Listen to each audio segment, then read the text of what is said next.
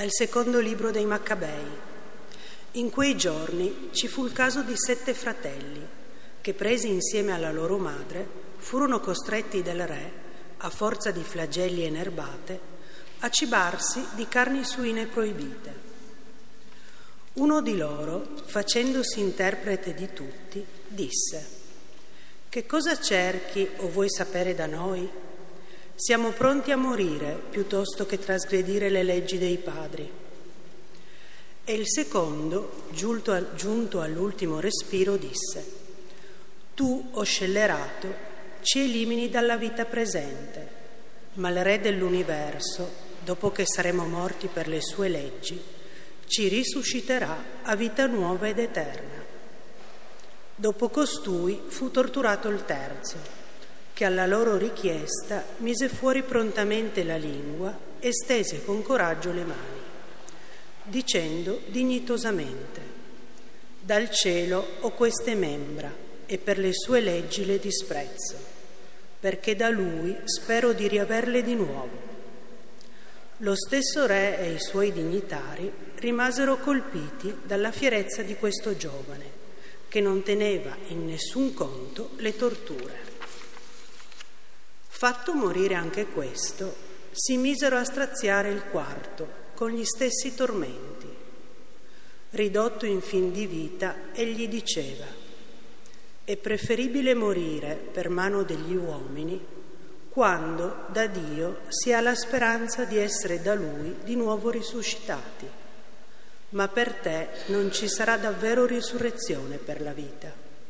Parola di Dio. Rendiamo grazie. Ci sazieremo, Signore, contemplando il tuo volto. Ci sazieremo, Signore, contemplando il tuo volto. Ascolta, Signore, la mia giusta causa. Sii attento al mio grido. Porgi l'orecchio alla mia preghiera. Sulle mie labbra non c'è inganno. Ci sazieremo, Signore, contemplando il tuo volto. Tieni saldi i miei passi sulle tue vie e i miei piedi non vacilleranno. Io ti invoco poiché tu mi rispondi, o oh Dio. Tendi a me l'orecchio, ascolta le mie parole. Ci sazieremo, Signore, contemplando il tuo volto. Custodiscimi come pupilla degli occhi, all'ombra delle tue ali nascondimi io nella giustizia contemplerò il tuo volto, al risveglio mi sazierò della tua immagine. Ci sazieremo, Signore, contemplando il tuo volto. Dalla seconda lettera di San Paolo Apostolo ai Tessalonicesi. Fratelli, lo stesso Signore Gesù Cristo e Dio, Padre nostro, che ci ha amati e ci ha dato per sua grazia una consolazione eterna e una buona speranza, conforti i vostri cuori e li confermi in ogni opera e parola di bene. Per il resto, fratelli, pregate per noi, perché la parola del Signore corra e sia glorificata, come lo è anche tra voi, e veniamo liberati dagli uomini corrotti e malvagi.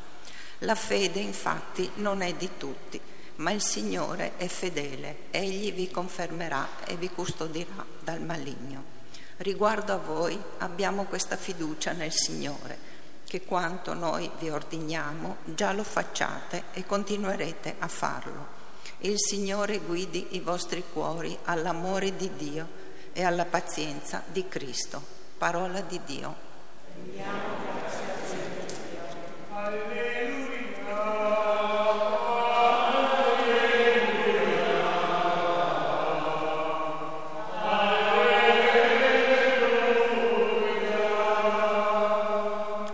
Gesù Cristo è il primogenito dei morti, a Lui la gloria e la potenza nei secoli dei secoli. Alleluia.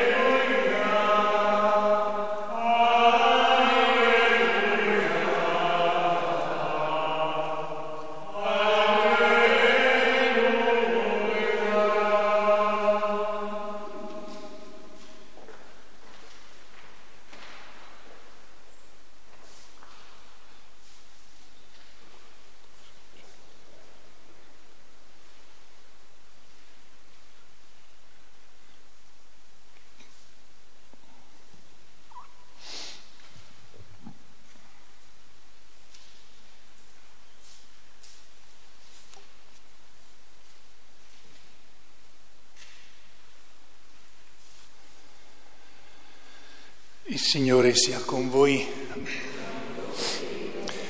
Dal Vangelo secondo Luca.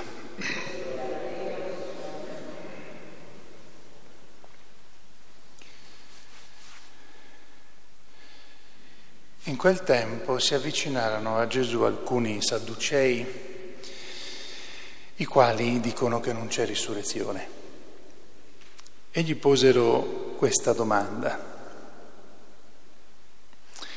Maestro, Mosè ci ha prescritto se muore il fratello di qualcuno che ha moglie ma è senza figli, suo fratello prenda la moglie e dia una discendenza al proprio fratello.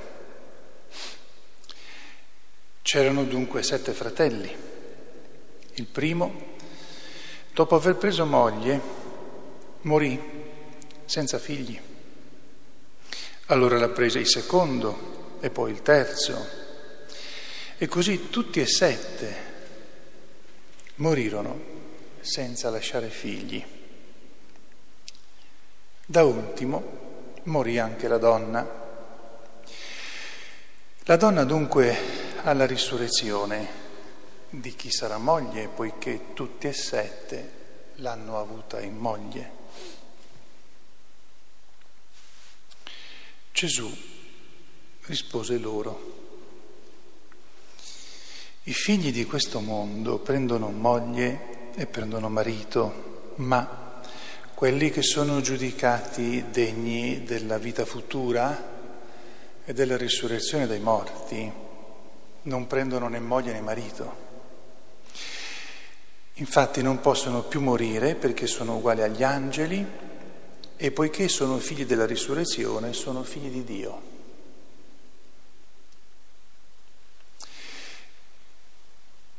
Che poi i morti risorgano, lo ha indicato anche Mosè a proposito del roveto, quando dice il Signore è il Dio di Abramo, il Dio di Isacco e il Dio di Giacobbe.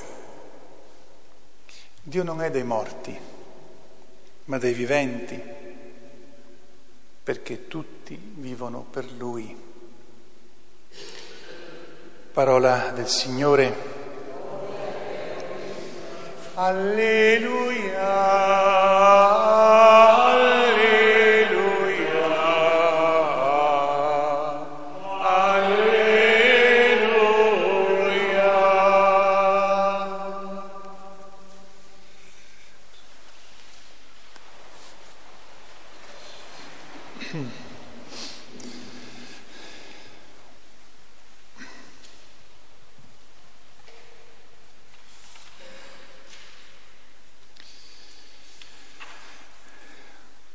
Sia lodato Gesù Cristo.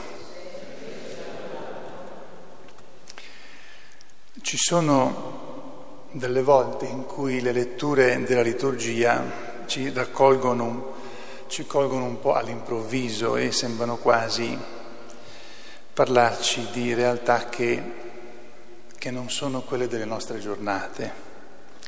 Ci sono altre volte in cui le letture ci possono cogliere e darci un po' di fastidio, ci sono delle volte in cui le letture sembrano descrivere in tempo reale quello che sta accadendo nei nostri giorni. Oggi si direbbe live, in presa diretta.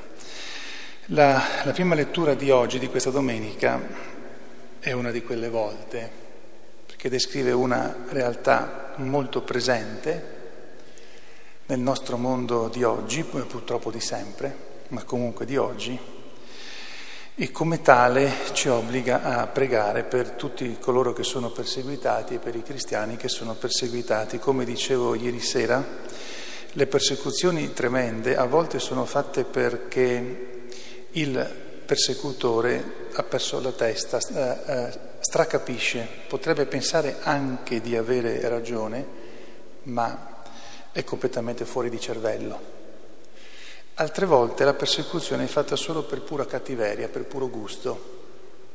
E qui siamo ancora peggio, perché vuol dire che Satana sta dominando senza alcuna possibilità di, di sconfitta, almeno così pensa lui. Ma la realtà descritta dalla prima lettura, che tra l'altro è abbreviata, Se voi andate a leggere questa parte nel secondo libro di Maccabei, vedete che le cose sono ancora più crudeli e questa lettura ci obbliga a avere nella nostra mente il cuore grande, il cuore aperto, la, la mente che, che spazia in tutte le parti del mondo dove troveremo non pochi luoghi in cui ci sono persecuzioni simili e come ripeto a volte per puro divertimento. Tuttavia la prima lettura eh, che è scelta per questa ultima parte dell'anno liturgico eh, ha più volte eh, la mh, professione e la confessione della fede nella vita dopo la morte, non in una vita più o meno vacua, evanescente, ma in una vita ben precisa nella gloria di Dio.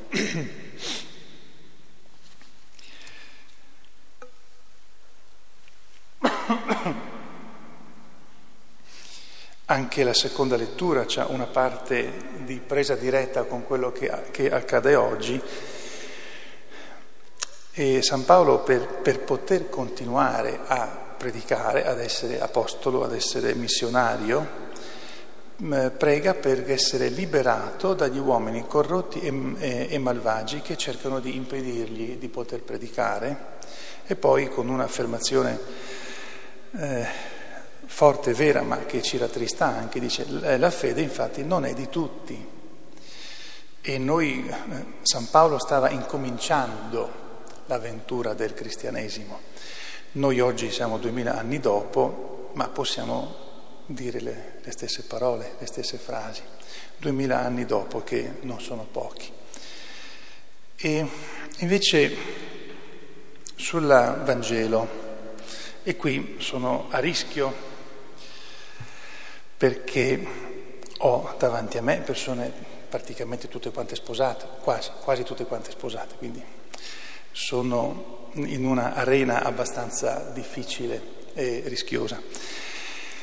La, il, il brano di questo Vangelo che io vi pregherei a casa di, di, confrontarlo con quello come lo raccontano Matteo e Marco, che aggiungono un piccolo dettaglio che non è di poco conto perché qui Luca sembra quasi essere molto, molto, molto dolce, riporta la risposta di Gesù. Matteo e Marco sottolineano che Gesù ha anche detto ai, ai Sadducei che sono in grave errore e che non capiscono niente, che non è soltanto dargli eh, la spiegazione, dicono che non capiscono niente, proprio loro che di per sé sarebbero preparati per poter capire. Quindi, come dicevo ieri sera, è come se venisse qua Gesù e, e mi dice, caro Giovanni, tanti anni di studio, ma mi viene in mente una espressione friulana che non dico perché siamo durante la predica, non è assolutamente volgare, ma comunque tanti soldi buttati via per tanto tempo perso nei libri. Allora, pes strasai, no? quando uno studia tanto, ma poi... Allora, dice che non capiscono niente, ma si parla del matrimonio e da come sembra che se ne parli qua, sembra che sia una cosa un pochettino così di, di poco valore. Nel libro che trovate ancora in fondo qualche copia, eh, ormai sta terminando l'anno, l'anno C, ho spiegato, almeno credo, con abbastanza dettagli, questo Vangelo. Per comprendere cosa Gesù pensa del, del, matrimonio bisogna andare a quelle parti in cui nega in modo assoluto la possibilità del divorzio e soprattutto tenere presente che lui parla del matrimonio e lo pensa solo come qualcosa davanti a Dio, non come qualcosa per cui gli uomini si arrangiano tra di loro. Lui parla del matrimonio solo come qualcosa che sta davanti a Dio e questo fa tutta la differenza, naturalmente. E lì si comprende eh, molto, anche se non ancora tutto. In questo caso Gesù sta cercando di fare capire che la vita dopo la morte eh, non la possiamo capire rimanendo di qua, con la testa di qua. Ma allora dall'altra parte avrà avuto valore che prendiamo Marco e Alessandra sono stati sposati insieme, perché sembra che da quello che dica qua Gesù mh, mm, non conti niente. No, conta, perché il matrimonio per Gesù, per Dio, è pensato come strada, via che ti conduce al paradiso, se la vivi bene. Ora, nel momento in cui uno si salva e va dall'altra parte ed è bello contento in Dio, se era sposato, lì sarà andato e starà bello contento perché è stato sposato e ha vissuto bene il suo matrimonio. Quindi il matrimonio è pensato come via che conduce al paradiso e che deve farti più o meno intravedere anche quella che sarà la vita con Dio. Però Gesù ricorda il matrimonio vissuto di qui ha il suo limite nel tempo e finirà.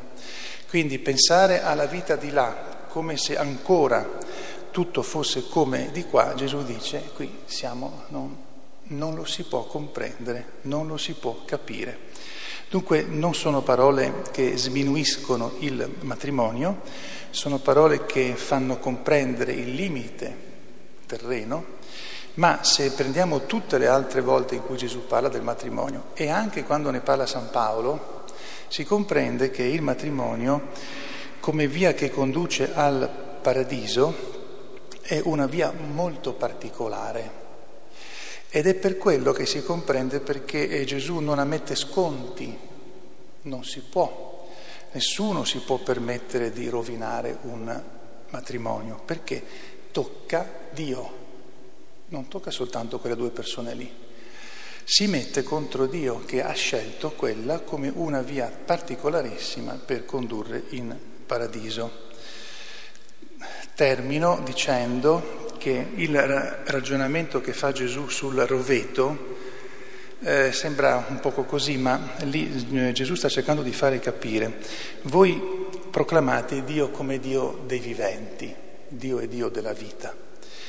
Allora quando Dio si presenta per farsi riconoscere a Mosè come Dio del papà di Mosè, Dio di Abramo, Isacco e Giacobbe, che è da quel dì che sono morti per noi, Gesù sta dicendo, guardate che Abramo, Isacco e Giacobbe sono vivi, perché siccome sono di Dio, Dio è soltanto dei viventi, siete voi che non vedete Abramo, Isacco e Giacobbe, ma loro sono vivi. Dunque, dall'altra parte, non si può eh, pensare di andarci prima di tutto se non viviamo bene di qua, ma non si può pensare all'altra parte se non cambiamo mentalità, se non entriamo in un altro modo di concepire le, eh, le cose. E l'unica maniera di farlo è quella di ascoltare quel che Gesù dice con molta semplicità, con le sue parole molto semplici ma molto eh, incisive, e renderci conto che tutta la nostra vita spesa di qui è una strada che ci conduce alla gloria se la viviamo bene. E per questo tante volte ci vuole coraggio, quel coraggio che hanno eh, manifestato quei ragazzetti che addirittura dicono sì, tu ci uccidi, ma tanto il Signore ci ridarà questo corpo. E quindi proprio per questo io vado anche incontro alla morte. Noi speriamo di poter avere una vita serena. Dio non vuole le persecuzioni, purtroppo ci sono, ma il coraggio di vivere una vita anche quando è faticosa, di vivere una vita cristiana, questo va sempre chiesto perché non è scontato. A Maria Santissima ci rivolgiamo perché ci ricordi sempre che ci sono i cristiani perseguitati. Non lo possiamo dimenticare mai. Poi che ci ricordi anche che la vita matrimoniale è una vita tutta quanta particolare, con anche dei limiti, ma è una via al paradiso. Ed essendo una via al paradiso va stimata, lodata, protetta e bisogna pregare parecchio anche per questo. E poi chiediamo anche a Maria Santissima che ci ricordi che quando pensiamo al paradiso dobbiamo cambiare modo di eh, rapportarci con le cose di Dio perché sono sempre ben oltre quello che la nostra mente può tentare di raffigurarsi. Sia lodato Gesù Cristo.